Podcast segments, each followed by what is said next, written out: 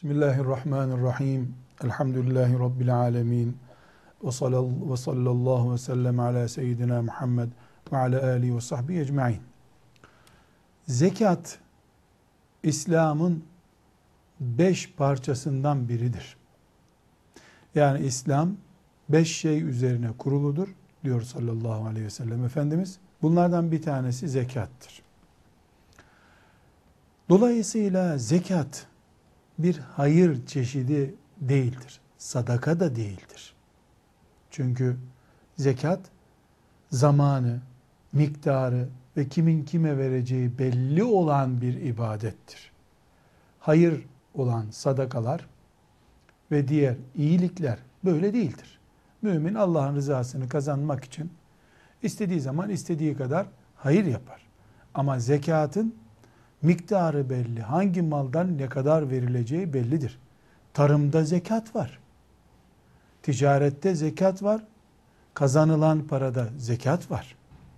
İşletilen madende zekat var.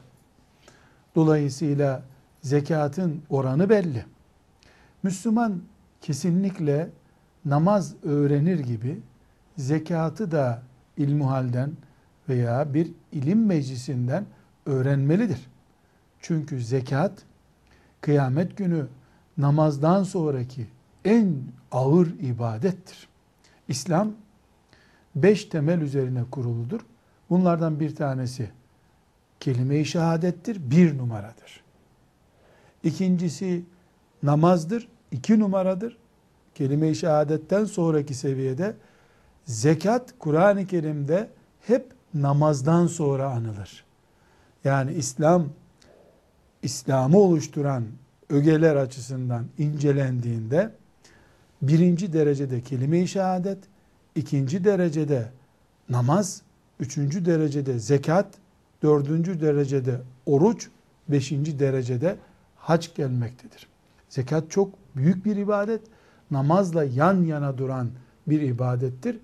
Nasıl namaz bedenlerimizin Allah'a boyun eğdirilmesi, rükû yaptırılmasını yansıtıyorsa, insanoğlunun en büyük arzularından biri olan mal sevgimiz de zekatla Allah'a boyun eğdirilmiş olmaktadır. Müslüman ne kadar zekat verir, kime verir? Bunlar önemli konular ve fıkıh kitaplarından, ilmuhal kitaplarından okunmalıdır.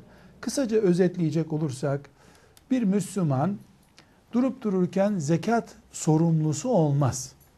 Elinde avucunda borçlarının ötesinde biriktirerek beklediği veyahut da fazladan hemen kullanma ihtiyacı olmayan 82 e, gram altın veya 82 gram altını satın alabilecek değerde bir mal, para, döviz vesaire adı ne olursa olsun bulunduğu zaman üzerinden kameri yılla bir yıl 352 gün geçtiğinde o hala duruyorsa rakamı ne kadarsa artık mesela 300 gram altın yapıyordur 400 gram altın yapıyordur veya o kadar dolardır, e, riyaldir, liradır neyse bunun yüzde iki buçuğunu zekat verir.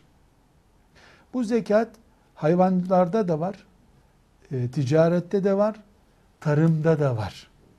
Bu rakamları ilmuhal kitaplarından tespit etmek lazım. Zekatı kime vermemiz gerekir? Allah Teala 8 sınıf insan saymaktadır Kur'an-ı Kerim'de. Bunların temel karakteri fakirliktir. Yani fakir insanlar, muhtaç insanlar zekata mustahaktırlar.